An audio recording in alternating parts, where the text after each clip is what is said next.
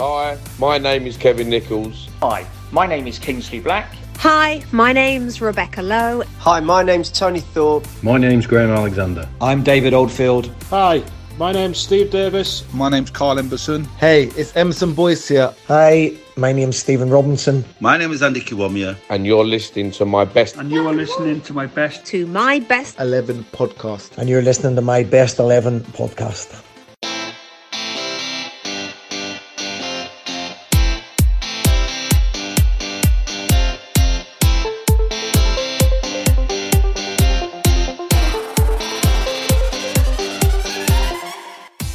Welcome to my best 11 podcast. Today we have um, a Bedford born local lad to a lot of Luton fans, especially, um, drinking his red wine um, just before he's, he's made his team. Um, and we have Rob Johnson on, ex Luton, Lincoln, Leicester, and finished his career up with a couple of games at Barnet, um, but spent most of his time at Luton. Um, how are you, Rob? I'm great, Andrew. Thank you, and uh, thanks for inviting me on. It's uh, it's a great pleasure and a great honour to be talking to both of you tonight. Fantastic! Oh, 100% from my end. And Marv, how are you, Marvin? Yes, I'm very good, thank you, Andrew. And it's the first time we've got, um, well, I've got family on on this podcast. Um, Rob, a, a brother from another mother, as they say. So um, it's really good. Fantastic, fantastic. So, um, those people haven't listened to the podcast before, what we get is Rob to go through his formation, then pick the best 11 players who has ever set foot on a park with um, or pitch with. And then finishing off with his best manager or the manager he feels would be the best ones to manage this group of 11. So we throw Rob in straight into the deep end. What formation are you going for, Rob, and why? Well, I when we when we were, when I first joined Luton, uh, the team naturally seems to play four three three. And it's, although probably as a schoolboy, I'd always played 4 4 2, that seemed to be the, the normal formation for most English. At Luton, we did have 4 3 3. And every time we played 4 4 2, it felt very robotic for so many of the players because a lot of the players were a lot of flair players. They like to be able to move and move away from their positions and check, make different angles. So my my uh, formation would be four three three. Fantastic, excellent. Great. So sticking to the good old Luton way back in back in the eighties. So starting the... off, goal goalkeepers. Okay, you got to pick well, one. I know you're being a defender. Uh-huh. This might be one of the harder ones to pick, or easier. Well, I I have to say I had uh, so many great goalkeepers behind me playing, and uh, and it was very hard to pick one. Um, you can have honourable mentions. Well, the, the honourable mentions will go to, you know, Dibbs, Millie Aleksic, and, and Jake Finn. Jake joined the club. Uh, Millie was the, the first team goalkeeper when I joined, and uh, Millie was just this this fan. All the apprentices just loved him. His style, he was everything about him. He came in, he exuded confidence, and he was the nicest man you'd ever meet. He was so nice to everybody and uh, always had a smile on his face. And I remember um, David Pleat, the manager, he, he wanted a different type of keeper. He wanted somebody who would come and take crosses more. He kind of, he wasn't keen on Milija, but you know, Milija didn't, you know, didn't get the hump, didn't do anything bad at all. You know, didn't show any disrespect to the manager. Just kept on ploughing away, even though he knew David in his heart of hearts didn't really want him there and and uh, David signed Jake. And I always remember the first morning that Jake walked in. He was very nervous, coming from Aston Villa reserves. Nobody had really heard of him, and uh, he walked in. Amelia looked at him, big smile on his face, went up to him, shook his hand, welcomed him in, and then started singing. You say hello, and I say goodbye. he was just, he was just class, and he there was it was great. I mean, I think I think Milija probably knew he was moving to Tottenham as well. Maybe that's why he was in such a good mood. But um, but Millie was a, a, great lad, and obviously Dibbs played played in the cup final. You know, great lad. But I have to pick this man. He he came from Coventry. Um, he used to give me earache and everybody else earache. He used to assault the goal the goalposts every game. Um, very nervous before most games, in fact, and shouting all the time uh, really that was that was to kind of hide his his kind of nervousness, his fear, his fear of failure. So, uh, but uh, Les, Les I'm Lilly. sure, yeah, Ma- Ma- Les, yes. I'm sure Andrew.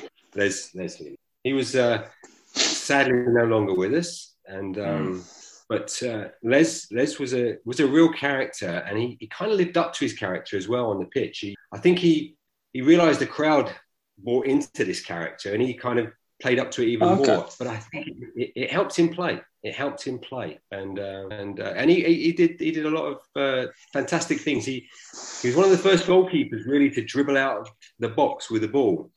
Did it worry you because he was on the first keepers who did that? Was it a bit kind of, um, or was he instructed by Pleaty to do it, or was it just natural? No, he, he did it. He did it all off his own back. I don't remember anybody telling him to do it. He started doing. He had this confidence. He had this confidence that he could ping it and put it on Mick's head or put it into a good area for us. And um, and I think he, I think as well, Andrew. I think really deep down, I think he liked to be a bit more involved in the game. And I think he, you know, he liked he liked the you know the the crowd to be looking at him a little bit more than they were. So I think some of his show, showmanship and plus of this this dribbling out the box was was something he he kind of liked because it kind of drew more attention in a nice. Yeah, yeah, in a, in a nice way, in a nice way. And you say you got a little bit nervous. I mean, never came across as that, um, that type of person. I don't know. Well, I don't know Was was he the type of person that was thrown up in the um, in a dressing room Oh, before a game? That extreme sometimes. regular, Re- regular, Really? regular. He was, yeah, yeah. I think it was yeah, his, yeah. his talk, uh, his talking. He kept constantly talking. I think that's why people probably didn't think he was as nervous. But maybe that's a sign of him being nervous that he couldn't shut up. But throwing up I in the, think- he, was, he was sometimes sick in the gap before the games physically. Wow. Yeah, he was. He was. Then I, I think Marv, Marv's dead right there. He he used to. Uh, I think he used to overcome his fear by just being loud and talking and shouting and kicking things, and it was a way of trying to get his adrenaline, you know, pumping even more if that was possible. But I think it was to overcome the, the nerves. He he was he, he you know he, he could look like quite a surly person sometimes. I mean I remember seeing him being interviewed for Coventry when he was a young keeper and he'd not played a particularly good game and he's been interviewed and he was slouching down and his face, he wasn't looking at the camera, he, you know, just completely as if he wasn't being interviewed. But that that was that was him. He, he, he was disappointed in himself. And I think that's he, he was determined that wasn't going to happen when, when he was, you know, again, when he got older. So I, I think he, he kind of found this way of winding himself up and sort of, uh, it, it's, you certainly knew where he was anyway. Let's put it that way. You, you were never in any doubt. How many times have you cleaned up by him? Uh, no, no, not very often because actually, actually, yeah. I mean, he he, he made so much noise, you knew he was coming. Um, he just got out of the way rather than letting him yeah, you yeah, out. yeah, yeah, yeah, yeah. He was, uh, he was, uh, yeah. You, he, he made you very sure about where the goal was, where he was, what he wanted you to do as well. He left you in no doubt with that. So uh, yeah, for that and for that reason, you know, I, I, I think you know, as Marvin knows, you know, when the game's going, it's sometimes you become disor- disorientated. What's going to happen? Somebody shouting at you loudly. It sometimes gets you back into the right position. I remember one. I, actually, it might have been my debut when we put, we played at um, Plough Lane, Wimbledon. I was near. Good place to make your debut, wasn't it? Hey, Good place to make your debut, that mate. I know. I was at the near post, and the ball had come in, and literally, you know, because he was so loud, he shouted Yeah. keepers. And the I think one of the worst things what to do, I thought like then look was, was going to hit it, and then left it at the last minute. And so obviously it's like yeah, yeah. he's parried it, and like it's got yeah, yeah," like going like mental as he does. And I'm thinking, hold on a minute, you just shouted keepers, but you just shout. yeah, I'm thinking, but like he didn't expect me to leave it. Do you know what I mean? I mean, and I obviously learned as I got older, means Fozzie and obviously playing along with yourselves is like if you've set to head the ball, and even though the keeper's shouting it, it's too late. Yeah. Just clear it Just- because obviously he's not going to be prepared for your last minute duck. No, no. Hmm. God No, I, rest can his soul. I can imagine he would have blamed you for that, Harv. Yeah. Did, did you play that game, Rob? You- I think I was, game? mate. I think I was. You, You I mean, I remember- remember, I remember you playing at, at Liverpool early on. Yes, when we when was we after, won. after, after the cup that was final. afterwards, but but the the Yeah. Wimbledon game was my first league debut game, and I I'm sure um, I did. I did play. I did. Right. Play. Yeah. I drib- I dribbled Yeah, and 'cause lost the ball, Fla- Fla- and they scored.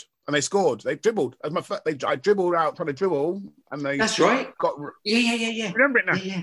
I do. Um, yeah. Glad uh, you reminded me, mate. yeah, I mean, and, but but you know what, Rob? Listen, listen, it wasn't my last game, so I had many more games after that, so I couldn't have been that bad. Um, my, my, my view, you you always exuded confidence, mate, and uh, and that was, I mean, that was your game. You didn't mind trying, taking chances. So we move on to defence, yep. and this is where we see if Marv has made it in with with his flair and oh, no flair defence. So wherever you yeah. wherever you like, yeah, well, I, whichever one you prefer across the back four. Well, I'll, I'll, I'll go I'll go with the right back. I'll, I'll have an honourable mention. I'm not going to put myself in the team today. Uh, I, I would like to have played in this team, but I, I'm going to put people who are in front of me. I think. I mean, Kirk Stephens was a was a great fullback for me. He was so strong and quick, and you know, he he, he had two pretty dodgy knees, but it, it never hindered him a bit. You wouldn't have known it. He was out for a, a little while with them, not not a few weeks. Um, I remember both the injuries he got, but um, he, he, never needed surgery, which was quite surprising. But he played, he just played on his whole career. And uh, but he was such a you know confident player, strong player, great in the air, loved going forward, pinged the ball with beautiful right foot. So he, he gets a definite honourable mention. He was very close.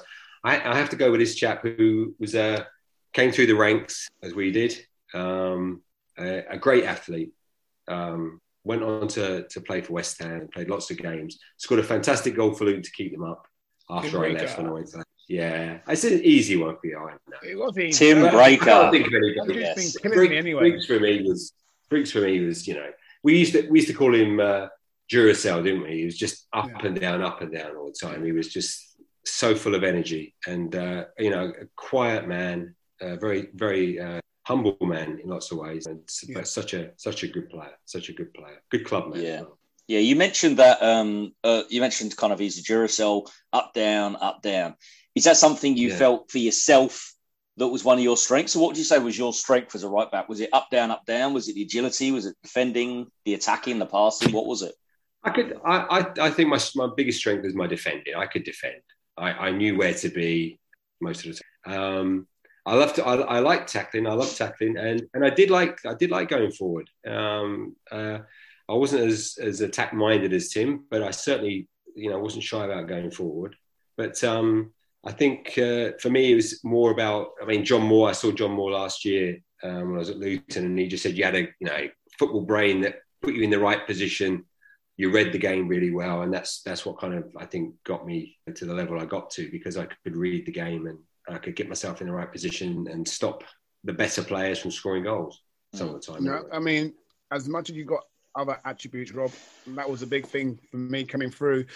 David Coates, do you remember David Coates? Obviously, you must do. He said, yeah. Watch yeah. Rob Johnson, best one-on-one defender in the club. Best one-on-one defender at the club. Without a shadow of a doubt. Watch him, watch him, watch him. Coates, he was all, always like funny. He was a, he was a great judge, Mark. He, he, no, but he, he was right.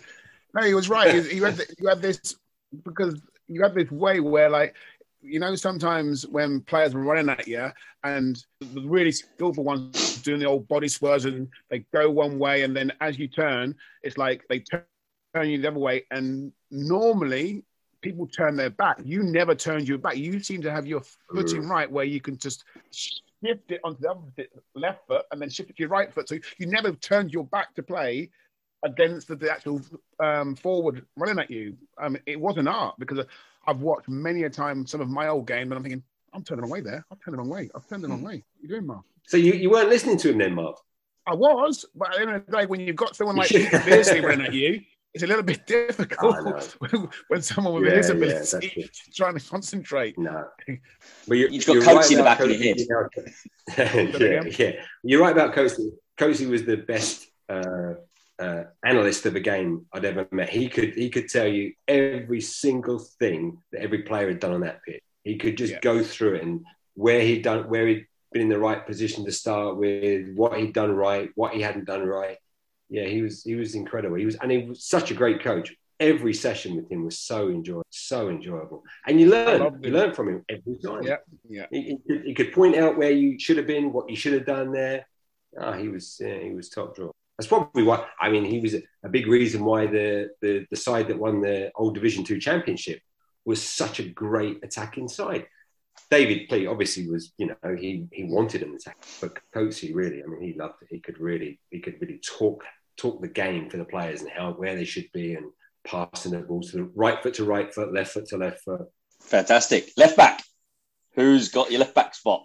Okay, so uh, I, I'm going to go for another local boy. So, but an honourable mention must go to Mark Aizlewood, who was the left back when I first. He joined, I think, probably just about six months before I did. He was only two years older than me, but he was oh, he was six foot two. He was a massive unit. He was a man at 19. He was huge, but he had this left foot that he could ping a ball from one side of the pitch to the other without with one step, and he just was incredible. Um, and he was uh, he was a player that when I looked at, I just I, I couldn't believe what he could do with his left. Yeah, he, he was he was a real artist. But um, I've got I've gone for somebody slightly more well, yeah, physical, I would say. But he was, you know, a, a lad who came through through the ranks as well, who's you know did remarkably well in his career. And he brought something to Luton. I think. I think he brought, you know, this this physicalness, this uh, going forward, um, confidence, um, cocky even but he was he, and he and uh, he, he, went on to he went on to play for Tottenham. He played for Burnley. Played a lot of games and uh, Marvin Andrew knows as well. Yeah, Mitchell Thomas. Yeah, the, the, modest Mitchell Thomas. Fantastic. Uh, yeah, Mitch, Mitch, Mitch was somebody. Mick Harford. Uh, I always remember Mick um, saying that some games when he couldn't get into the game and the game was going away from us, and sometimes he'd look at Mitchell. Mitchell would suddenly just come and I, I won't say he kind of uh, put his foot in, but he certainly put his foot through a few people. And Mick it, sometimes just used to wind Mick up, and Mick said it, he loved it because it got him going. Mitchell suddenly made the game alive again for him. And Mitchell would do it in a way that was, I, I don't know. I, I, don't think I ever saw Mitchell look like he was going to do anything intentional at all. He just right. did it naturally. Yeah. What was it about? Was it about getting the crowd up as well? Then the crowd suddenly got up if you yeah, if you go for a few it, players, obviously, if he was playing left back and it was down on, particularly on the main stand section as well, with all those fans watching. Yeah, well, right here. I, I, I, think Andrew, you know, you know, Mitchell did it at home a lot, but I, I think it was when we were away from home.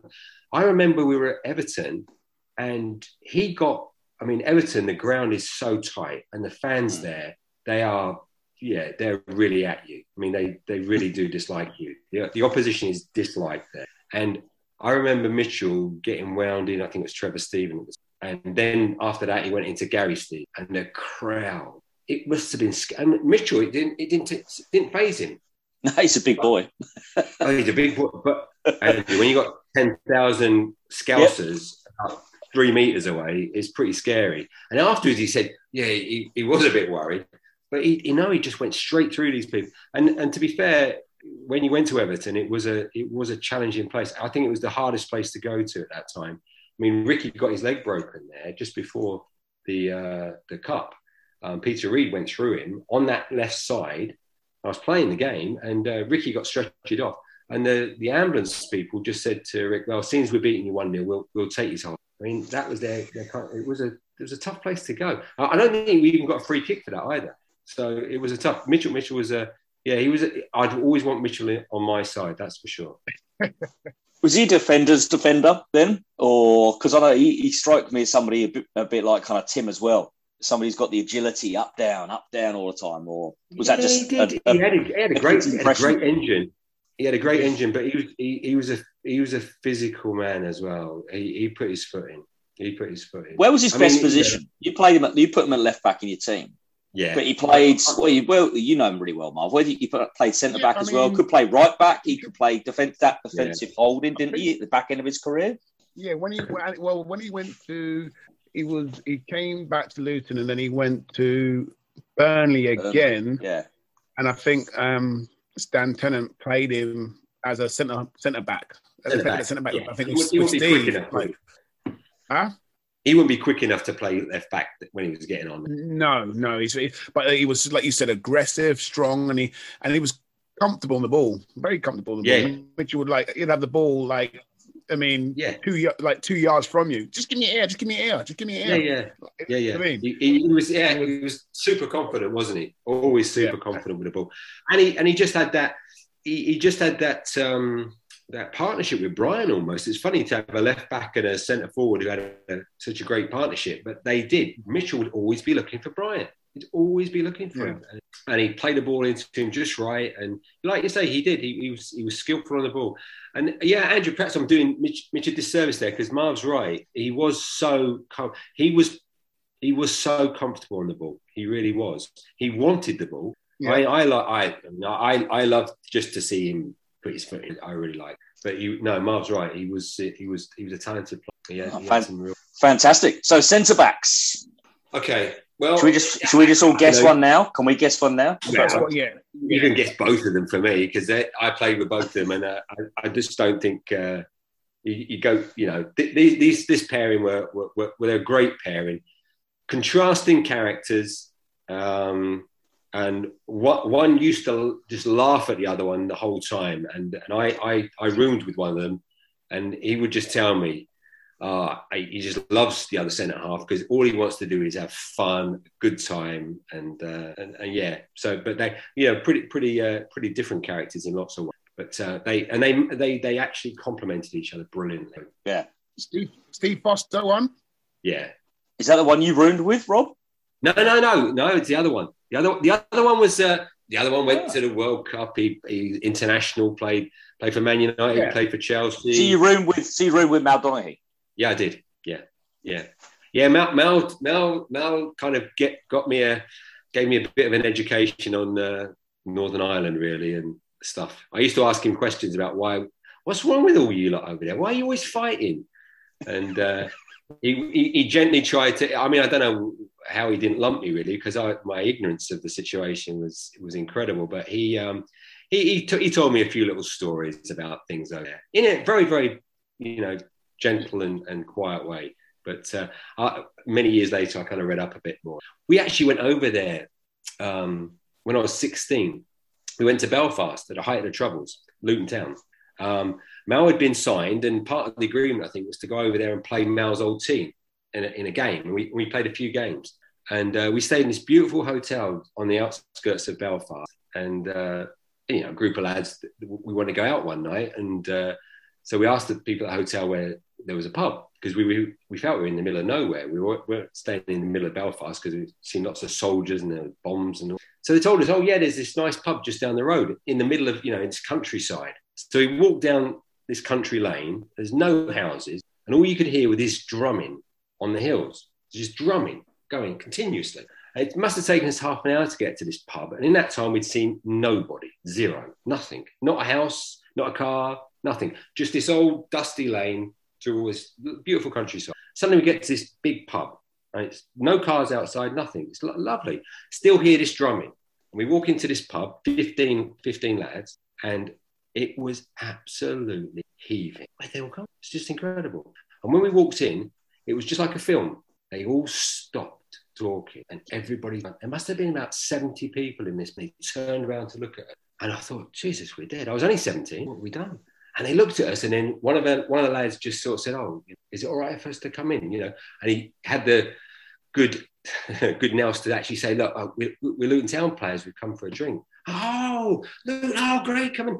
They thought we were Catholics, and they thought we'd come for trouble. The drumming was the Orangemen.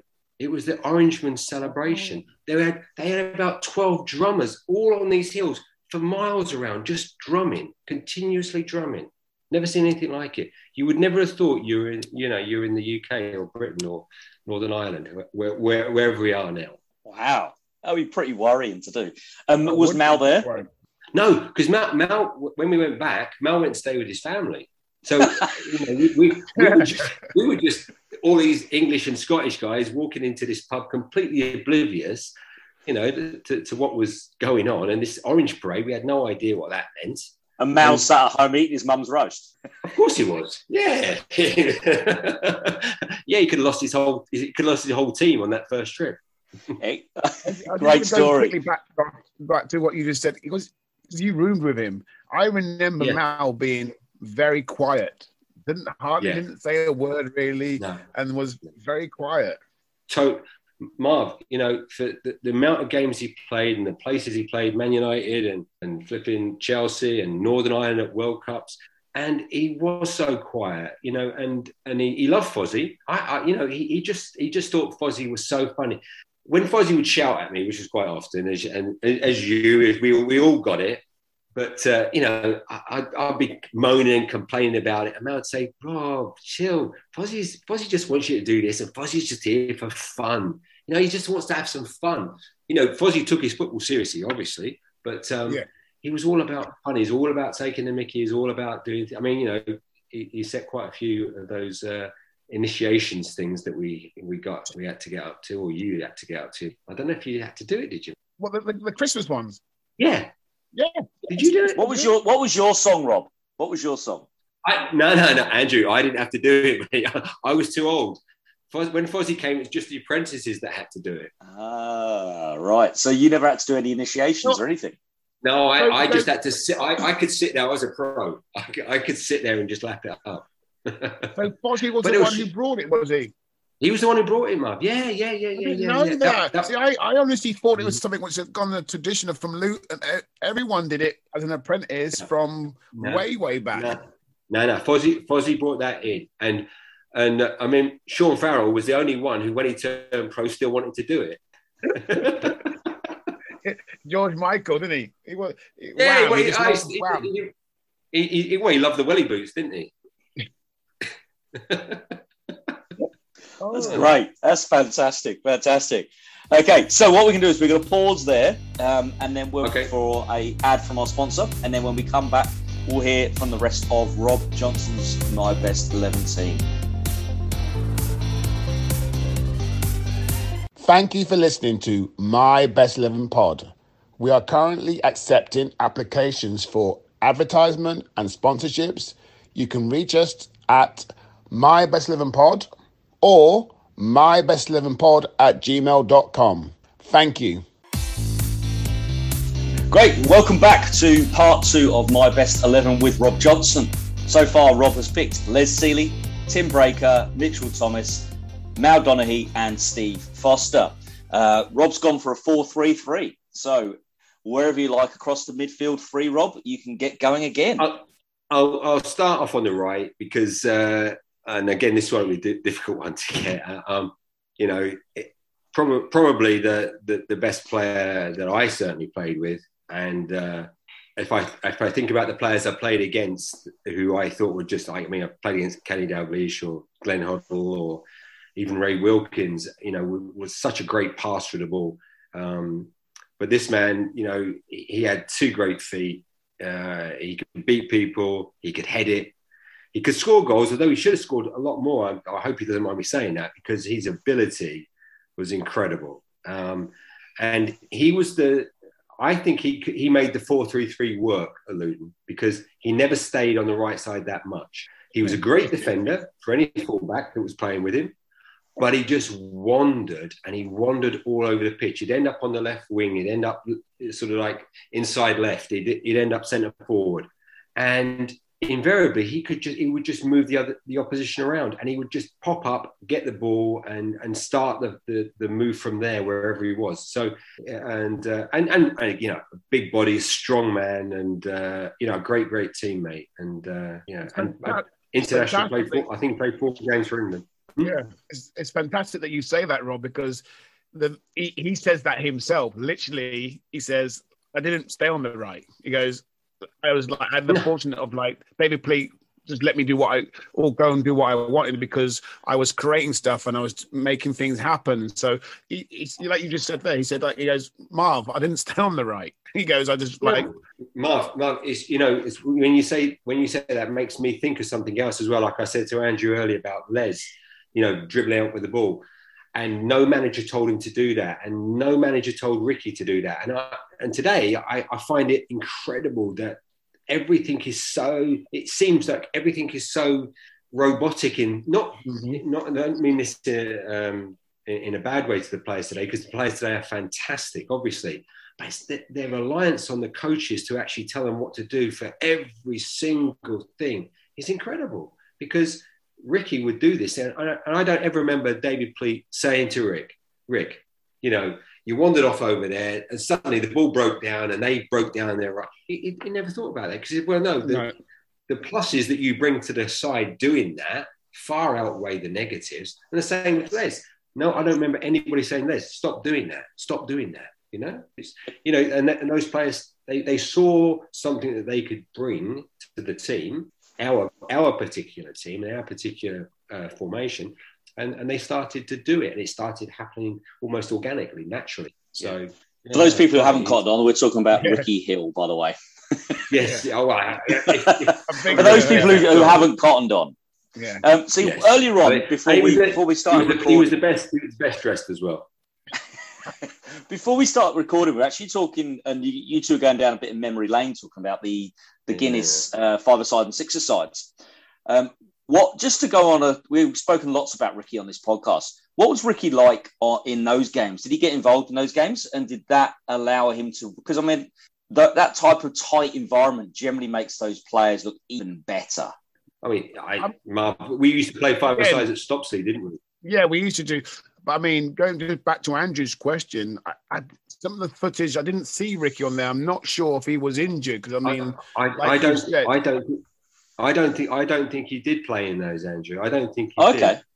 Um, it's funny. Um, I, I, I played in three or four of them, and I don't remember Rick being there. Um, no, I, I, I, don't think he didn't. He didn't. He, did, he didn't play in the ones I played in. And I mean, this is what I mean. Sometimes I might have thought, was he injured? Because he has he has that ability, like you said, Andrew, to be in those sort of like tight spaces. Tight, yeah. To accept the ball. Yeah, yeah. So when he played up Stopsley, you could see it there, though. When he played at Stopsley, you could see him there. When he played at the old five sides, and yeah, yeah, he would have he would have been he would have been tremendous there, but. uh no, he didn't. I don't. I can't. I can't remember Rick being there at all, Mark. No, he didn't. No, he didn't. Oh, interesting. interesting, interesting. So moving on to next player. Uh, next to Ricky. If Ricky's got the flair, you got to have one defensively mind player in there, surely. yeah, yeah, I know, I know, and I, I'm, I'm going to get this. This, this is a you know great captain and uh, uh, a, a, man that um, demanded uh, respect, demanded you do the right thing. He, he had the hardest stare of any footballer I've ever known. you didn't give him the ball, he just stared at you. And you, you kind of thought he was going to look away in a second. And you, you're hoping you kind of could see him still staring at you from the periphery of your vision. And you're thinking, he's going to turn around in a minute and leave me alone, isn't he? But he, he wanted to make a point. He hadn't given me the ball when I asked for it. And, um, but he was, uh, yeah, he was, he was a great captain. And um, I didn't have uh, many games with him, unfortunately. But uh, those I did, you you kind of knew. And I think him playing in front of Fozzie and Mal, although he wasn't ideally suited to play in front of how Fozzie would like something, Fozzie would like a, a John Terry. He liked like a Makelele in front of him, like a Peter Nicholas. He wanted somebody to sat, sit there and break everything up. But this man could do this as well. But he could also pass, and he was a, he was a great footballer. He, he, he played at Port Vale. He Brian went on to be a manager. Yeah, Brian Nobby. Yeah, Brian Nobby. Nobby. And that, yeah. and when and when you were speaking, and I started laughing is because I mean Ricky was on a couple of weeks ago. When you said about the stare, I knew then because Ricky did the same thing. He goes, he had this stare where he'd just look at you and not say a word. No, just stare at you. And you know the game's going on, and he's still staring at you. And then when, if he got involved in the game again, he'd then come back to you with a stare. And it was just yeah. amazing. You you could feel it, and you thought, "Oh, for God's sake!" You know hopefully you'll forget about it in a minute, but he never did. And um, but he was, and that was in training too. That was in training too. He would just you give me the ball. If I if you gave it away and you hadn't given it to him, right. Oh, you could just feel the stare. You could, you yeah, could and then and then he would, and then he would start on at you. Why did you do that? That wasn't an easy ball. Why didn't you give it to me? And you know, he, he didn't want an answer. He just wanted to keep right. telling you you've done the wrong thing. But no, he was he was a great leader, great leader. And I think with him and Fozzie in in that team, you know, you got to you know we always talked about that strong spine when we, but um, yeah, they, those two are pretty uh, yeah pretty immovable objects. And, yeah, uh, definitely. And, and you know, Fozzie, Fozzie, a talented player as well. He could play, and he could, and he, you know, quicker than people gave him credit. So Brian obviously went on to manage a few teams. Is that something that um, you could see him doing? And when you're in a dressing room, can you tell those who will go on to management and those who won't? Yeah, yes and no, really. I, I, I think I think it was uh, I think it was obvious. I mean, like Steve, Foster, you know, would would have the natural. You'd think he'd have this natural leadership, the natural leadership qualities. But the other side of him, like I said with Mal, he always wanted to have fun. And, and Ray Harford made Fozzie uh, uh, sort of a player coach. You remember Marv? Yeah, I do remember that. Yes, I do. And, I do. And all Fozzie wanted to do then was do shooting practice. And, and As central that's all he defender. wanted to do because that was fun. And and uh, and he couldn't really be bothered to set it up properly. And uh, he just wanted you to go. Let's we'll do some shooting practice then. And that's that's what he ended up doing. And uh, that was the sum of his coaching because he didn't want. He, he just wanted it to be fun. He didn't want to be stopping and starting.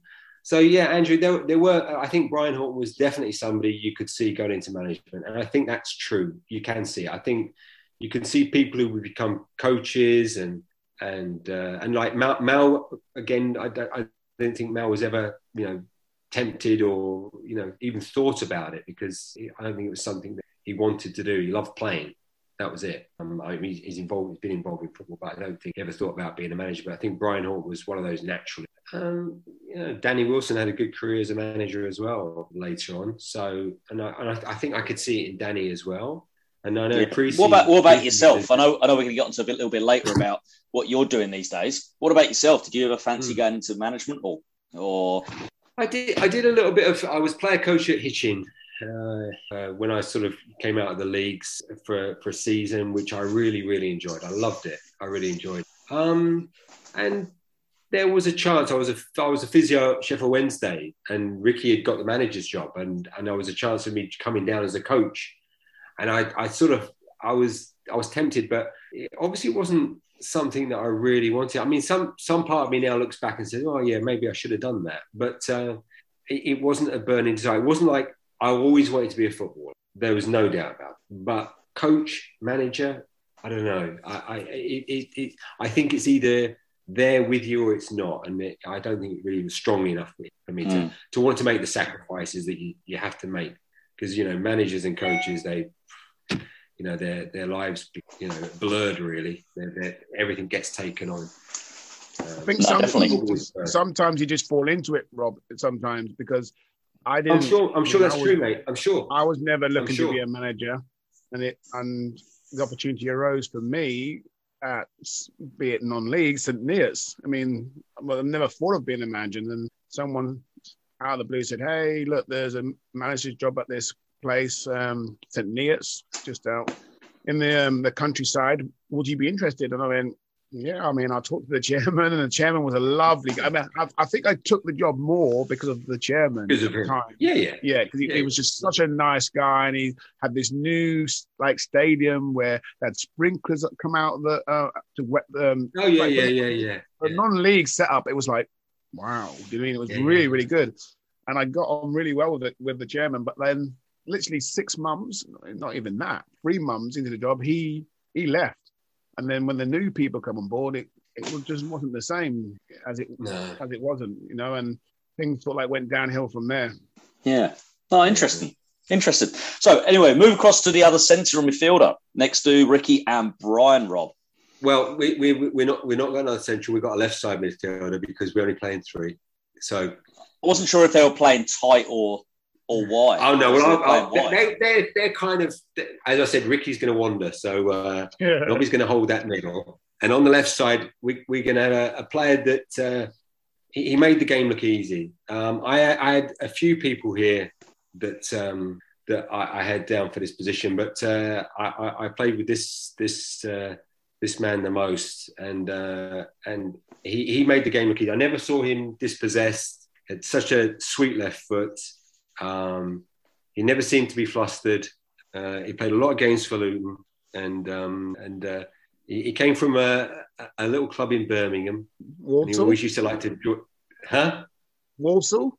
Was it Walsall you come from? Yes, this little club that he always used to talk about. I'm going back there. There's too much pressure here. There's, I'm going back there. He used to say, chipping away. But uh, no, he was a, he was a, a, a, a sad, sadly another person who's who's no longer with us. Yeah, great, a great. But what a what a I know. play the games. You know, just could play the game. He knew the game, and whatever was happening on the game, he he sort of knew what to do and where to. Never saw him flustered on the pitch. Yeah. David Preece, Mini. Yeah. And I have to say, I have to give some honourable mentions to the people who didn't get into this midfield because, you know, Alan West was just a tremendous player, tremendous person, and a tremendous player. And I, I spent a few, he was there for a few years when I first joined, and he was just brilliant. He just could control the game and so much confidence on the ball. Just David Coates loved him. He was the, he was the midfield player. Coates used to just, you know, just how he just used to go crazy about Westy, what Westy could do, Westy this, Westy that. And he was right. Westy was just a tremendous player. And of course, Raddy Antic, who yeah. technically was was fantastic. Just a fantastic player, and a lovely man as well. And again, as I say, Milija Aleksic as well. Yeah, sadly, um, Kingsley. But uh, we're, uh, no, we we we we we we we're not we're not quite quite there Ah, yet. you Oh, okay, right. Uh, and, Sorry. And the other person is Lil, Lil Fuccillo, who Lil, Lil had Yes. pro- probably, probably, you know, he, he his left foot was incredible. He could nutmeg you every time he got the ball. He could move one way. He, he had, didn't have pace, but he could pass the ball. He could score a goal. And he had, when I first joined, he was so so confident. His left foot was incredible. And uh, as I say, he, he he used to nutmeg everybody in track. It was just it was a joke. You never you wouldn't go near him because he, he would just put the ball through your legs. So, Similar to it Precy. was- Precy used to do that as well, didn't he? To yeah, Precy, people- Precy was just so cute, wasn't it? You just thought you're going to close him down. You thought you got it, and then boom, through your leg before you know. Well, actually, probably through yours, Mark. He didn't do it to me too often. But again, you know, you- you're you're right in what saying. I had my body turned. yes, but also but brave though, Rob. For I mean, for for a small guy, he he didn't fear no one, did he? I mean, he'd get stuck in. That's the thing with Precy. What I love. Um, yeah, yeah. He, he was in that engine room, and you, ne- you never saw him get compromised in that way, where physically you'd say, "Well, somebody's going to outmuscle him, somebody's going to outdo him somehow." And no one, I I don't remember. We played, you know, we played Wimbledon. Wimbledon, you know, huge players, but they also had a lot of talent. I mean, Dennis Wise could put the ball on the sixpence. He was Yeah. a great player, but they they really were physical. But Precy never. We were quite, we were quite a small side compared to them, and we we we, we managed it well. But Precy was, yeah, Precy was always. I think he read the game so well, Mark. I think he, Yeah. he could see what was happening. You know, was that his, his mind was was moving Yeah. a little bit faster than most. Yeah. So so far you've mentioned all Luton players. Is there any Leicester um, in particular? Any Leicesters Well- that are going to come in going to come in What are you close? doing, 'Cause- fan Andrew. What, you, what are you doing? I thought you Well, no, I- I no, because I'm asking you know- this because I, I had looked back because I was doing some research and I'd look back and I know you I know you got Mal and Fozzie, but you also played with people like Steve Walsh. Um, Well, I, I, I Andrew, sorry, I, I should have, I should have, that they should have got honourable. Walshy and Alan Evans should have got uh, honourable mentions here. Walsh is a, trem, you know, a, a, a tremendous man, um, a- and a, a really, really top hard player. I mean, a Yeah. really, I mean, uh, and uh, when he turned up to play, he turned up to play. He really did, and um, and and he was quick, and he was comfortable on the ball, and um, and yeah, you're right. I, I, I forgot to mention him. And Alan Evans was at the end of his career when he came to Leicester. Um, been you know European Cup winner for Villa. I watched the game. We were at Rotterdam uh, with youth trip, and he was a tremendous player and another, lovely man. Really, really a real gentleman. And those two players were. And unfortunately, when I got there, um, you know, we, we, we didn't have the best of best of first seasons, and uh, and so that, that it never really kind of flourished. So I they certainly didn't see the best of me, and I certainly didn't see the best of them. Um, so, so yeah, you're right. They, they, should have been mentioned, and also in midfield, you know, I've got to mention Gary McAllister because Gary McAllister, um, you know, went on to play for Liverpool and Leeds and, and Leeds, Scotland. obviously, but but uh, you know, he's obviously Scottish and so, and you know, a tremendous, a tremendous, tremendous player. He just the reason I couldn't put Gary in is because I, I wanted somebody I, it was either going to be Ricky or, or, Gary, to be honest. Um, and I, I, I, I, had to pick Rick. That was, you know, was, uh, for, for, for the for football reasons as much as anything as well. I have to say, but uh, but no, Gary McAllister, brilliant brain, a great great player, and obviously you know his record states that uh, yeah he he was. Uh, and you know, a lovely man and, and, and a really dedicated footballer. I mean, he loved football. He loved training. He loved it. He Right. really, really loved. It. Pro- Probably more so than than most players I've, I've met you know, before because he he would stay out, he would do more, he would get his get his running in. Yeah, very very dedicated. Rob, you just um, mentioned you you came through the youth rank, didn't you, at Luton? Is that right? Was you an apprentice? Was you Yes, an apprentice? Yeah. So Yeah. I mean, and, and when you mentioned about the European Alan Evans and using Rotterdam, did you go to Blauwit? Blauwit Yes, every four times, four four times. Well, Yeah, the, the, the famous Blauwit tournament. Yes. Oh my we got to stay stay with a Dutch family Oh. who never saw us. It is. It was like so. I mean, I don't know. I think I might have gone five. I might just have pipped you five times. I mean, I went as a schoolboy once or twice. Myself, Man, um, you went as a schoolboy. Huh? You went as a schoolboy. Well, well, Did you yeah, tell well, your- I told. Did you tell your mum and dad? Yeah, well, it- well, what it was. This is it though. Me, Ian Scott, Aaron Ty, and Sean Farrell. Um, it must have been a year before we joined, and so they didn't put us with a family for that reason because obviously we're still obviously not in the club. So we stayed in a hotel with David Coates, John Moore, Ron Howard, right, I see. and, um, I on, see. on on that trip. So, so you, Yeah. so you didn't get you didn't get to uh, to sort of uh, go out too much in the evening then. Oh no, they took us down a red light. They took us down there, Oh, down they? there Okay. and showed, showed us all that. Yeah, showed us all that, and it's like you're just walking That's what I'm around. thinking, a schoolboy. Wow. Yeah, I know, I know. Yeah, It but yeah, yeah. I take it that I take it that wasn't on the permission form Well, for the I parents. the parents signed. Yeah, I, I, I, I just the first year I went, I came back and I, I couldn't stop telling my mum what I'd seen because I was so surprised. So moving on to attackers, forwards, strikers, whatever you want to so- call them. I'm going. I'm going for my front three. So uh, the first Well, and striker. on the left. uh, Oh, on- Start off on the left. Start off on the wanna start left on the because I, left? I gave Oh, a, okay, I- okay, start on the left. then. on, on the left, we're going for a, don't think now this is where Kingsley gets an honourable mention because I. put Oh, Kingsley- right. I thought he was in. Wow. Oh, right. Okay. Okay. Kingsley gets an honourable mention because Kingsley was, you know, he, we, we played in the cup finals together. That was uh, maybe his second or third game. And, uh, you know, what a temperament, you know, you know, for a young man to come into such a game. And it, the thing is, Andrew, when I look back at that game, that team that played, we beat Arsenal, the, maybe the two or three weeks before that, we'd had a really rough spell. We'd had a great season. We got knocked out of the FA Cup semi final by Wimbledon. Mick scored a great volley at White Hart Lane, and then we conceded two late goals. Otherwise, we would have been the final of that as well. But the team that was was kind of probably playing the in the final, um, it, it changed out of all recognition in the next two or three weeks. Through some through loss of form of players and some through injury. And so Dibs Dibs played, but really up until last three four days, we didn't we weren't we didn't know whether Les was playing because Les had an injury, and he, he was trying to is he playing is he and, he and he wouldn't really commit that he was fit, and the manager had to make a decision in the end. David Preece had been out injured all season.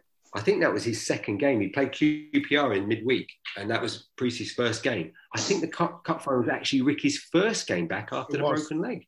Yep. Yep. So we had Priestley who'd had one game, we had Ricky who'd had no game, and we had Kingsley who played two two first team games that season, young lad. And he- it was just a, when you looked at that, and, and Mick was actually playing. He, he actually it, he had a bit of an ankle injury for quite a long time. He, he went off in the second half, and he was, you know, he wasn't uh, exactly 100. You would never have known it. So we went on that. We had Dibs in goal who'd, who'd hardly played. I'd, I was playing left back that day. I've been playing midfield. I've been playing right back. I've been playing right side midfield. And Precy hadn't played, played one game. Rick had played no games. So, so for Kingsley to come in and play such a starring role in such a game, you know, it, it's such a such a place as well. Absolutely to, to do that. Yeah. So it's a massive honourable mention for Kingsley. But he's not a team. but he's not in the team. Sorry, King. so this this this man though, when when I joined the club, um, uh, he had just joined the club as well. There was a lot of I was a, an apprentice, but we we had Mal, we had Mark Aizlewood. There was a few other uh, new players to the club, and this was one of them. And he was incredible goal scorer, winger, could cross it either foot, could beat people, and he could go inside or out. He, when the when the ball came to him, he could go around the, the fullback or he could come inside the fullback and follow the ball. And he he, he played with um, with Brian and Bob Hatton, and they just kept on. When the ball came to him, the fullbacks couldn't get anywhere near him because the ball he would just play the ball first time, round the corner into the first strike, into the second strike, and follow it.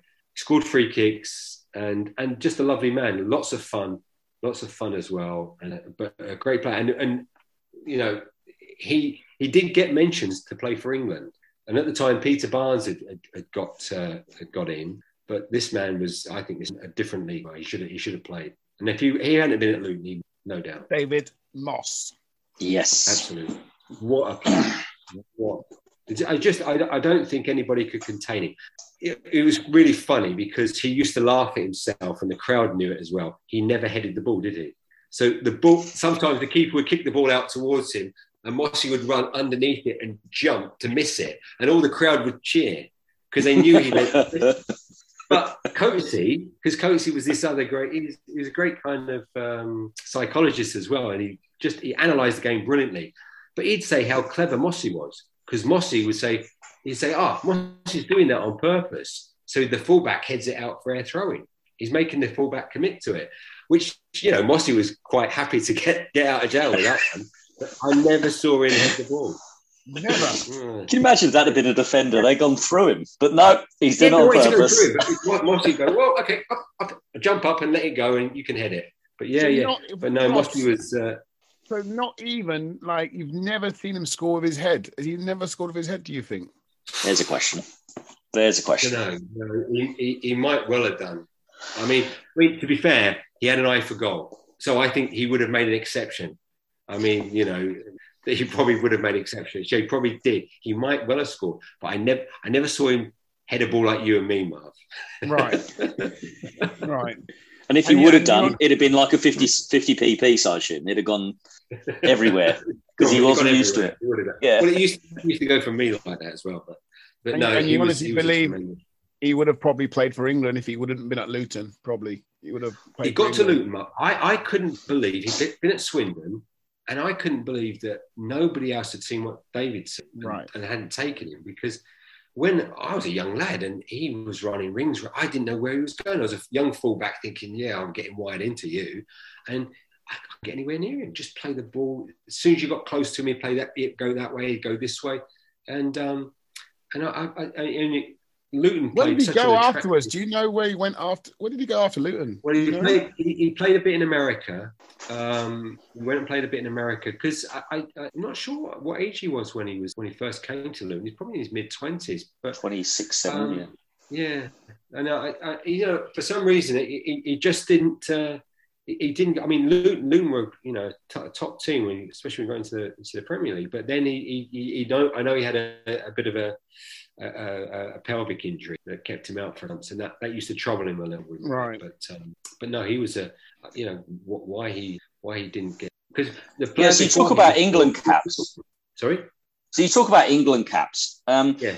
And we've mentioned quite a few times on this podcast, speaking to lots of different players about how um, Ricky didn't maybe get the the caps, Fozzie didn't get the caps. You mentioned Mossy didn't get the caps, Steenie as well. Um, was it ever mentioned in a dressing room, or was it ever said kind of if we were? I know players are never going to say if I weren't playing for Luton, I'll get the caps. Was it ever kind of alluded to, or were players frustrated that other clubs players oh, are because he sat on the bench for Liverpool, but just because he plays for Liverpool, he gets in the squad. Well, did anybody ever? I know you probably don't want to say names and I, stuff. I think I think I think we did. I think it was mentioned sometime. It, it wasn't mentioned much because I, I, don't think we we really dwelled on that sort of thing. But I, I think there were certainly times when frustration. Yeah, I think I think Ricky played.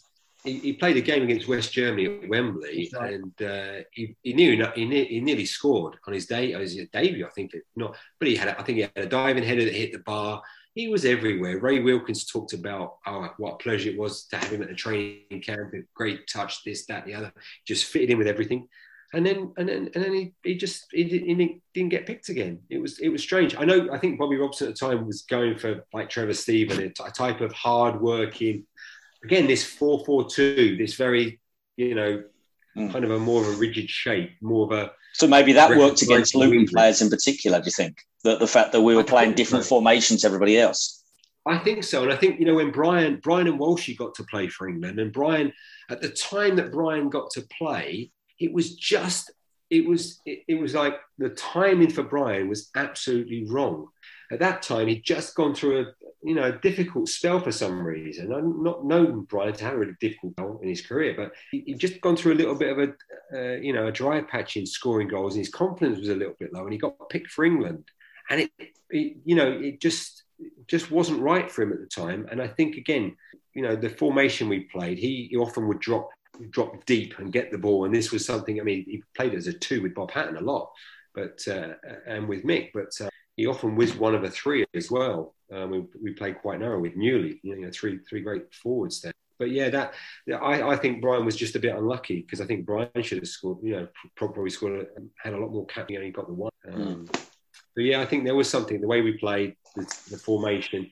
You know, England were pretty. You know, in those days, we, we had really. I think we had some really top players. When we went to, when we went to the World Cups, we often didn't do ourselves justice. I mean, you know, we've got Glenn Hoddle, Ray, Ray Wilkins, and Brian Robson, and people like that. But we we did play this system that they, you know, at I was international going to level. say there, Rob, as well. That I was going to say, sorry, that Glenn Hoddle really, uh, who was a probably one of our top players, player wise, didn't play that many times for England. No, he, he didn't wasn't, get he wasn't Mark. really picked. I mean, Andrew, that's, And- that's a great point, Mark. And, Yeah. and then the, you can go He- along with the same one of Letiz- Le Tissier, Matthew Le Tissier, of course you can. Of course you can. You know, you can. we can talk. We can bring up all of these players. The the the, the thing is that when uh, Wenger saw Hoddle playing, he couldn't believe it, and Chris Waddle as well. I was I was with Chris Waddle at uh, Sheffield Wednesday when I was physio there. And Wads could pass the ball, and he said that he'd, he'd learned a lot from Glenn Hoddle. But Wads could pass the ball with inside, outside of his you know, 40, 50 yard balls. And he got that from Hoddle because Hoddle could do that, and it was incredible. But England never built the team around him. He he didn't tackle enough. He didn't head it. He didn't run hard. He you know there was always what Glenn Hoddle didn't do kept him out the team, and it was it was bizarre. It Yeah, was and, bizarre and it's always the it was like if he was Brazilian or Spanish, ah, whatever, if they wouldn't be saying Really? he can't do this, he can't do that. It'd be like, but he can do this, he can do this. This is why he's playing because mm. he, does this, he does was- that, he does this. Yeah, exactly. You know, Soc- Socrates could have been in, in in England and probably wouldn't have got in the England team. Yeah, definitely. So moving across, the other two. Okay, so honourable mentions. Um, I've got to give honourable mentions to, to to Mark Stein and to Newley here. I play with both of them. They're both really good goal scorers. Newley was exceptional goal scorer. You know, he came to Luton and uh, you know he, he was a so enthusiastic, so fit. He put himself around in the game all the time, and he would just score goals. He just, you know, I mean, he scored a hat trick against Liverpool um, at home when we beat them 4 1. And he was just in front of goal. He, he just, you, you, you look at him and you, you look at the, the technique, didn't look quite right. Yeah. whatever, boom, it flies straight into the goal. Bang. And he just didn't miss. And, uh, and he didn't seem to have a fear of missing either. And I think his spell at Luton was, was you know, I'm not even sure why why he left Luton at that time. I, you know, I think Pleaty, Pleaty, you know, look, looking for something else maybe. But uh, In fairness, he won the title of Blackburn, so you can't say too much. He went on to win Sorry? the Premier League, didn't he? Went on to win the Premier Oh, League no, no. playing with Blackburn, didn't no, he? So, I'm not saying I, I, he certainly didn't go down in his career, but I didn't know why Luton let him go because. oh, right, was- it's a misunderstand. Yeah, sorry. Oh yeah, no, he was tremendous. He was a tremendous clubman, great lad to be around, and uh, um, and and just you know the, the amount of goals he scored, and of course he was playing with Brian. There was Mick, there was Mark. There was a you know there was quite a lot of competition for places there. But whenever he played, he'd score. He'd score, and he, he'd Mm. make it hard for anybody to drop him. He really would. Uh, he was he was top. He was top draw. So very big. And Mark Stein, obviously Mark. And Mark Stein, buddy, yeah. tremendous player. player. Oh. Yeah, went on to you know, Chelsea, QPR, Stoke. I mean, Mark Stein. Mark Stein was the worst trainer at the club. He hated running. He couldn't stand it. And he, he got to, you know, because of his ability, he, he went around and he ended up going to Stoke. And at the time, the manager at Stoke was Lou Macari. And everybody knew that Lou Macari just ran. And we all laughed. We thought, oh, Steenie's got the Stoke. That's you know what, what's he doing? You know this this this this can't work. But Steenie and just ended up he changed completely. He became the best trainer. He became he, he was like he lived like a monk. He was and he, he became the top scorer at Stoke. He was a he, he was a folk hero. Incredible the change around that. You know, such a strong mind, Mark. Yeah, it's such a talented player. And again, somebody you think you know with a bit more luck might have might have got closer. To. Yes. So we get on to the two. So the two other players. Okay, well these I, I think these are pretty, you know one of the players was our top scorer every year. Um, calm in the box. Um, you know, just literally when he first came, um, he'd been there probably eighteen months before I was there, and so he was a fairly young lad in the in the first team. And above the Oak Road, there used to be uh, a Whitbread sign that was like you know an advertising right above the, but like 15, 20 feet above the goal. And uh, this player would often he'd turn so quick, and then he'd lash at it, and he'd hit the Whitbread sign. And so, so much so that uh, there was a little bit of a rivalry with one of the other players who kind of then started nicknaming him Whitbread. Every time he turned around, we, and we, we start, you know, as footballers are, we are not very kind. of. So Brian wouldn't have known this, but we used to get Whitbread every time he turned. Um, and uh, but I, I, remember David Pleat saying to him because after he'd hit the Whitbread sign, he'd often hold his head, and this was something that we just all could see from the stand. And I remember David Pleat saying, "Don't do that. The crowd don't know whether that was a good miss or a bad miss or whatever." But as soon as you hold your head, they think it's, it's been a bad miss and he and he stopped it, and and and soon after that, he just started slotting the ball away. I think it was his, it was just nerves and and his right. enthusiasm. He was so sharp. He got away and he tried to lash it, and then he started. It was uh, calm, the calmest man. A very clinical finisher. I feel unbelievable. He was yes. real. I mean, if you um, if you saw in front of the goal, you just felt like goal. Nah. It's one of them. When Marv, it, Marv, it, it, it, never crossed. It never crossed your mind, and you know yourself. The f- the first twenty minutes of a home game, when you when you really put it to the opposition, and the ball fell to him, you knew it was going to be a goal, and it relaxed. And I know that feeling when I went to other clubs where we didn't score in the first twenty minutes, and then it was a battle for the next seventy. So he, he yes, Bruno Stein, absolutely, absolutely. He was. Uh, yeah, and I, I, I was a, I was his assistant actually at Baldock for a short time. We, we had a we had a year there together, um, and then he, I know I know he went on to, to be the coach at Luton with Newell. You know, and how, and how, and how did he how did you find that Rob um, at Baldock? Do you think? Because I mean, I can only speak from when I was working with him, Brian and Newell um, at Luton when I was on the youth team side. It's I, I just felt at times when Brian was coaching, he got frustrated because, and this is me paying me a comment, how good a player he was. Sometimes, you know, yeah. when you're trying to tell people to do things, he's like, he he got frustrated, and I'm it came simple. I said to him, right, that's like you played at the top top level. Yeah. This is in the first division we were playing. Now these mm-hmm. players are now playing in like second or whatever. First. They Mark, can't do what Mark, you do. I, I, I, agree with you. I, I, I, saw the same thing with Chris Waddle at Sheffield Wednesday. Chris Waddle couldn't understand why players couldn't do what he could do. He'd say, just do this.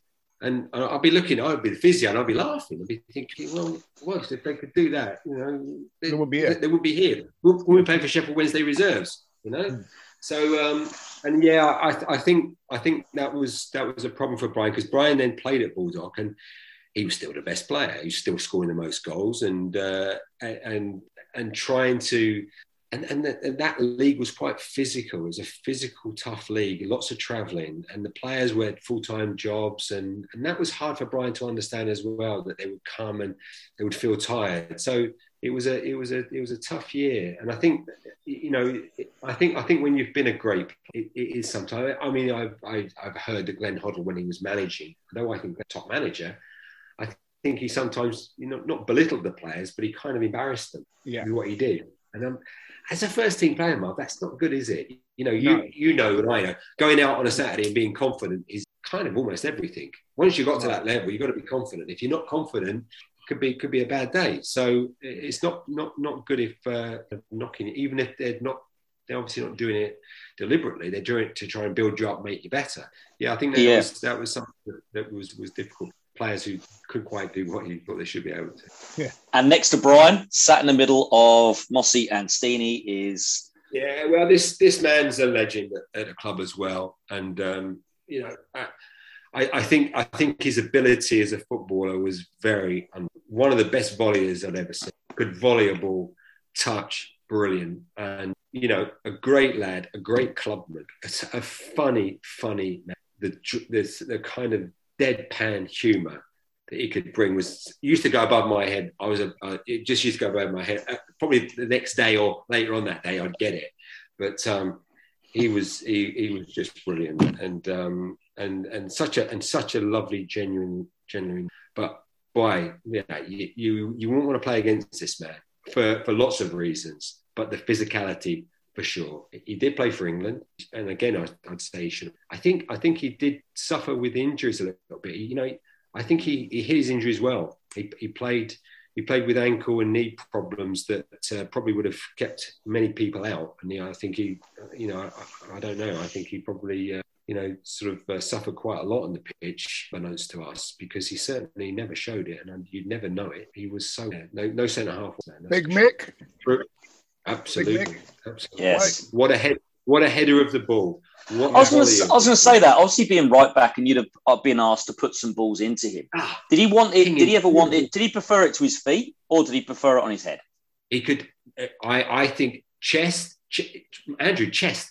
I, the man could chest the ball. You, you ping it fifty yards to him, and he chest it down as if you'd just you know played it five yards. He was incredible. His control, foot, chest. I mean, and he, he obviously could head it, but I think he, he wanted to control it, and he loved playing with Brian. He loved Brian's touch and awareness. He loved he, that's that that kind of uh, the joining in with that type of football on the ground. Mick loved it. He loved to play a little one-two with Brian, in, especially in practice as well. You'd see him; they had this Yeah. this kind of little routine. They play a quick one-two, and Mick would smack it in, or Brian would smack it in. It was great. So no, he was he was tremendous, a tremendous player. And were you Great- playing great in the game when he put it into his own net to keep Luton up?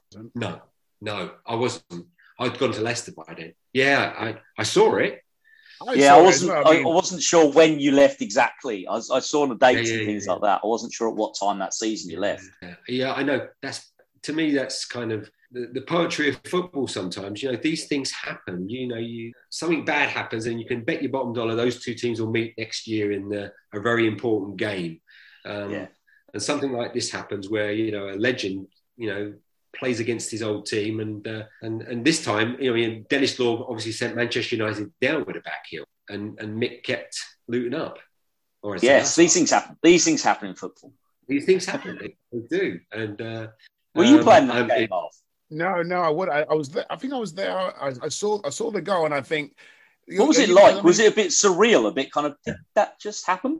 Yeah, I mean, did he, I think- has he scored two? Has he scored two goal, own goals or just one? Because one of them, like, was the one I'm thinking of was a long free kick and mixed midway in, like In the half- penalty box, and he goes like this. Yeah, but Yeah. I mean, and they're saying, "There's like, oh, you meant to do that." There's no way.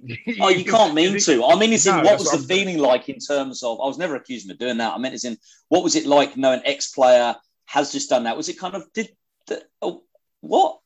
It was like, I mean, I mean, yeah, like you've said, it's that did that just happen and one, Surreal. two, it's like, look who's done it, look who it is, and this is what I'm saying. I, I yeah, think yeah, it would be. In the crowd, would be like the it was- supporters are going, he's, he's he's meant to do that. He's meant to look. God's sake, look at look at him. Yeah, Were you yeah, tempted yeah, once yeah. you went on the pitch? Were the players tempted to go and celebrate with him? just just fall back into old habits. Just kind of oh, we oh. go celebrate with Mick. No, he's wearing the wrong shirt. We can't.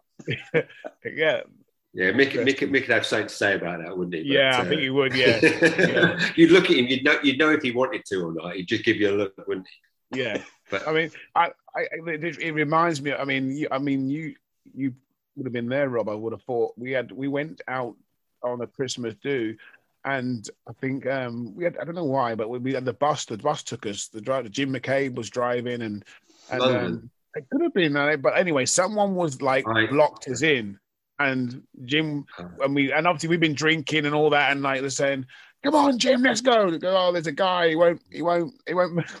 Mick just got up, walked down to the front of the bus, was there. got off the bus, right? And next thing we were moving. I mean, I don't think I don't think Mick actually had to do anything physically, but just his presence of just saying, "Move your effing car," probably or something like that. I mean, the guy quickly moved his car. And, He- I don't think he'd have to swear, Mark, would he? He'd just look at him and say, "Move your car," and it would Yeah. that'd be enough. You go, "Yeah, yeah, yeah. Where? Where, where do you want me to move it?" Especially with the size and that accent down in London, definitely. Oh, yeah. with, that, with the north, Yeah, yeah. with the with the northern Yeah. accent up there. With a, Yeah, in yeah. Mac, was he, He- a Mackem I- or a Geordie? I can never remember.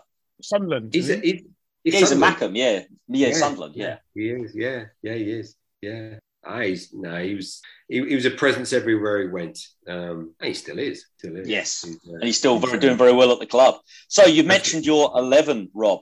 Who is the Mhm. manager for your Yeah. team? Okay, so well, you know, I, I, I guess there could only be one pick. I mean, I, I have to say, John Moore was a coach and my manager, and John was the the and is uh, one of the most decent human beings I've ever met in my life. As a youth team coach, he used to say things to me that still stay with me now. You know, you set your own standards. Um, don't worry what anybody else does. You just do what's right. You do the right thing. And uh, and John John was uh, you know so wholehearted in everything he did. He was so straight. And his year as manager was a was a really great year, a fantastic year. We finished the highest we did ever did in the first division, and a lot of it was due to John. John was John was uh, you know he was really really good, and unfortunately it's you know sometimes the mixture of certain players and manager and approaches it, it doesn't mix, and uh, and so John you know for, for me John John you know I would have loved John to have stayed longer um, because I think he would have been a, a, six, very successful. That that one year was very very successful. A lot of that was down to him, and I don't think people know about John. John's a legend, so he doesn't need me to. But um, but that year as a manager, he he was really. And Rob, can I? so Sorry, before you move on, Rob. Before we move on, in in what way? I mean, because again, I I like I know John, and I, it gave it it it gives me the impression they finished the highest they did in the first division, seventh, like you said. Was it? Do you think maybe? I mean, because I wasn't obviously playing then. A case that sometimes a lot of successful clubs, the I'm not being disrespectful to John, the dressing room ran the team and basically and John just sort of like man, let's I don't know, was it a case he just let things Well- flow and the just and they sort of like directed things I- a I- little bit. I mean, you've you got know, the team. He had yeah, the team you- you know, obviously. the, but- thing, the thing, the thing is, this, the team was a strong team, and uh, but there were a lot of lads that come through the, the Luton way, and and with, there was this mixture with, you know, Fozzie, Nico, um, who'd come from, and and they they had added some steel and some some ingredients that were probably missing. But it was a, it, you know, we played a Luton style of football, and and John, and I wouldn't say that John, you know, I, I would say that that's true for nearly every manager. If you get the right right players in the in the club in the dressing room, they'll do it on the pitch. Like we said about Les, you know, doing his own thing with his kick, or Ricky, you know, wandering. I don't remember John having to do so much of of you know we need we didn't need directions of what to do and where to do. He would pick the side.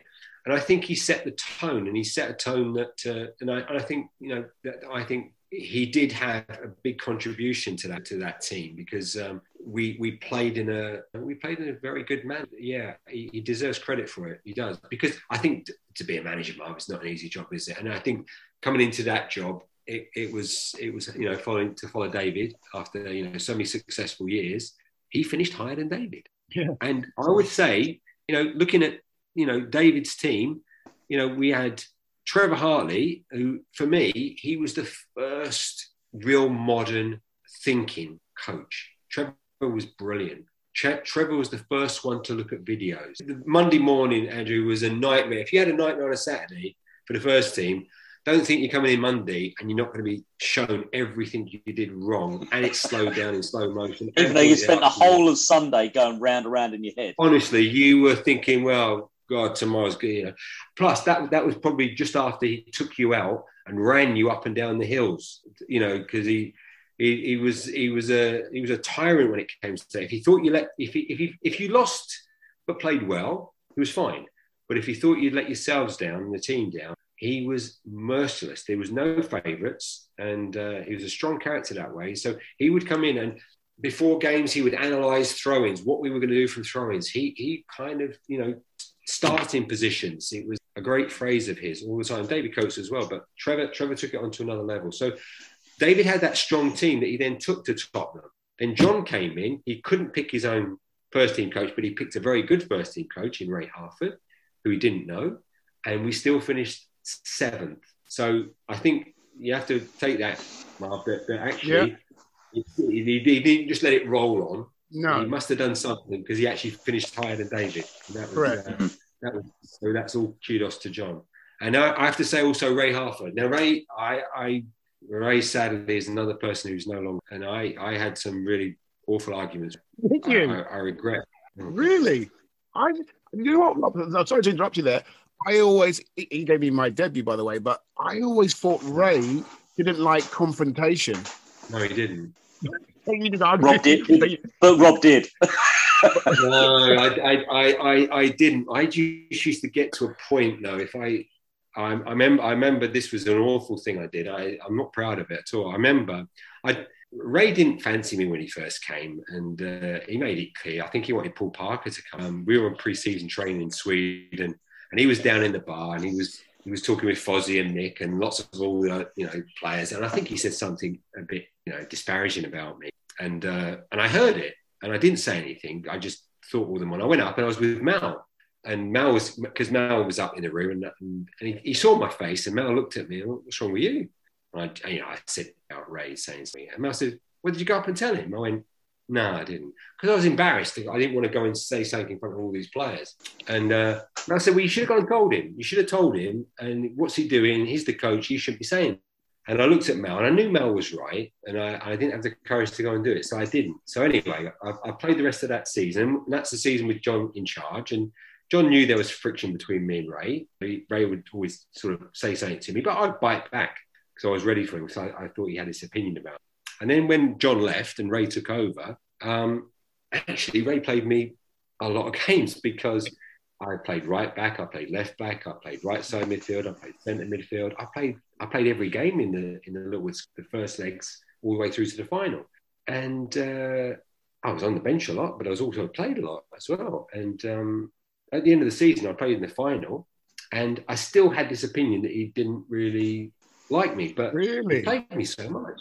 So I went to see him, and I said, Ray, you know, I, you know, I, I, don't know what you think of me because I, I I'd gone on the transfer. I'd, I'd, gone to ask him for you know to put me on the transfer list at the start of the season because of you know I didn't think he you know he, he wasn't going to play me, but he, he ended up he did play me, and he said, well.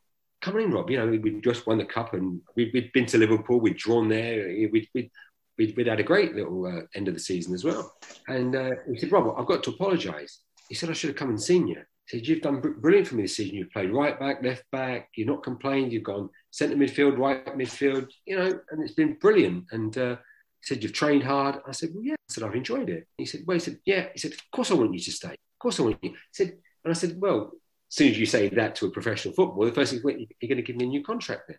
And he said, Yeah, of course I will. No problem. He said, We'll get it sorted out. Put his hands on my shoulders and so anyway, that I, I we left. It was the summer then, and, and we left, and uh, and I went home thinking, brilliant. You know, I was so happy.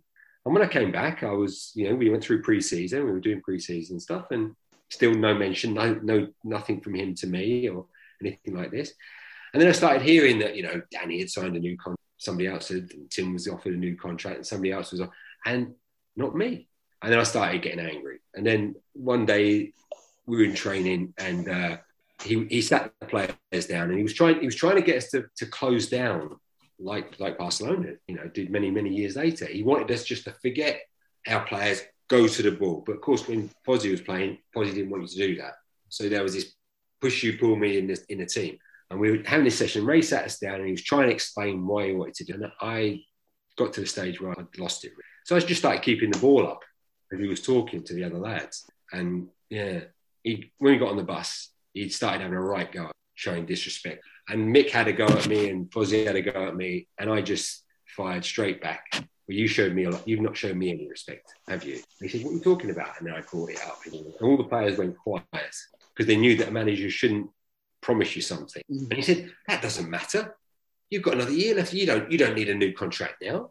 He's, uh, you know, he kind of dismissed it as if he'd never said it to me. So, so anyway, we had a bit of a row in the office. Uh, he got back to the chairman. The chairman actually sided with me. He said the manager should never have said so. But anyway, that was enough. Well, I, I, I made up with him. Nice. Well, look, it's yeah, it's it's it's sad to hear. Um, those things do happen, but I think that that's something that happens in professional sport. Is it? I'm not I'm not being professional myself, but these things unfortunately do happen, and it and I suppose the modern era, you wouldn't be able to talk in that open, frank way, would you? From what I understand as well. Well, I, I think I think in those days It's done through the agents. Is well, yeah, exactly. And also, in those days, the manager was everything. He kind of he, he had to look after the budget. So he's promising the directors to keep the budget down. So you can't praise, and if you praise the players too much, the players will say, "Well, if you if you think I'm that good, you should be paying me more." So you've got this kind of strange, you know, uh, balancing act going on. And nowadays, the manager's taken out of that. The money's nothing to do with them. I just want that player, and the agent and the, the club will discuss how much he's worth, and I'll coach him. In those days, people like Ray or, or John or David had this balancing act of trying to keep the directors happy with not spending too much money, not giving players too much money, and also keeping the players happy. And so, if you praise if you praise the players, then suddenly you, if you praise them too much, then they oh they- they'll be knocking on your door, putting you under pressure.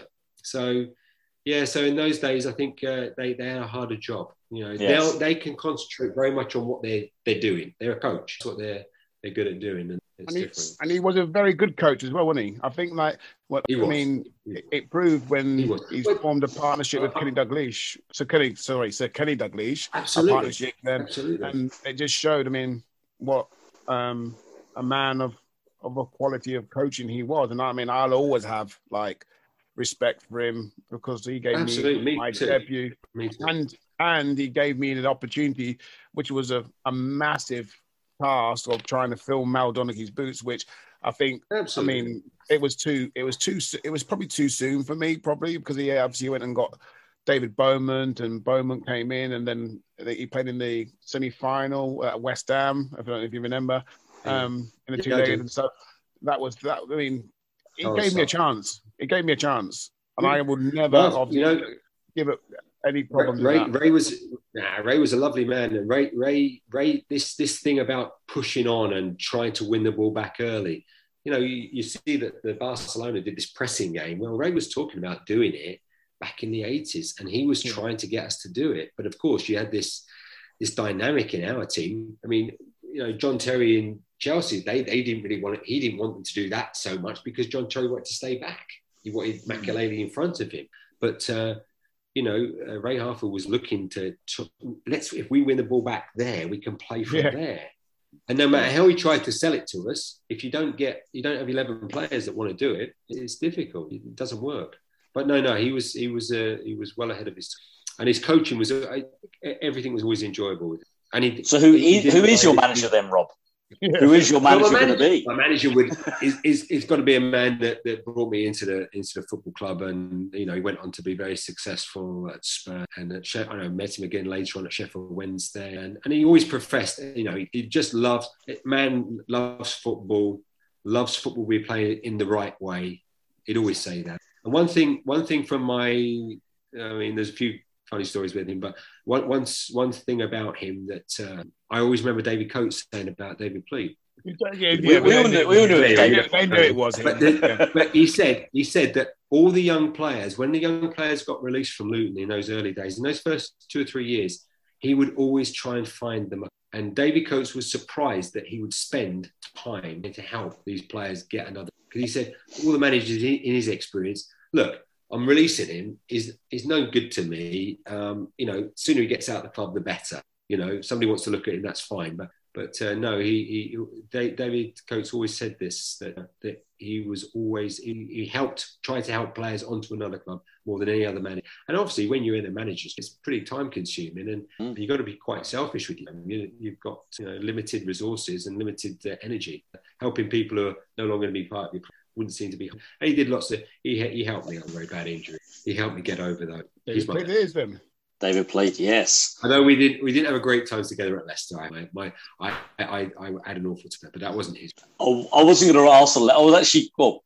Did he did he pick you purposely? Did he did he come find you at Leicester? Mm, did he want to take yes, you to Leicester? he did. He, um, he yeah he, he brought he brought me to to take me to Leicester. Uh, I mean, he had an idea that I could.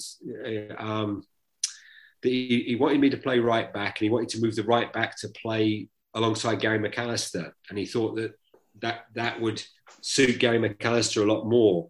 Unfortunately, the player who was moving from right back to the centre midfield player to centre midfield position wasn't so happy about it, and the team didn't. We didn't. We didn't gel really. The team didn't gel. We had we had a lot of new signings, and um, and I think I think David missed his backroom starting again at Luton. He uh, he always had uh, excellent coaches David Coates, John Moore, Trevor Hartley. These these people could coach, make it enjoyable. I think the the caliber there. We we had he had two managers as his coaches. They were two former managers. They were used to being managers. Not I think the coaching side was their strong point. So although we had a lot of good players there, we couldn't seem to set a way we would play. Yeah, excellent, excellent. So, and um, just for those people who aren't aware of what you're doing at the moment, um, you are currently in the Czech Republic.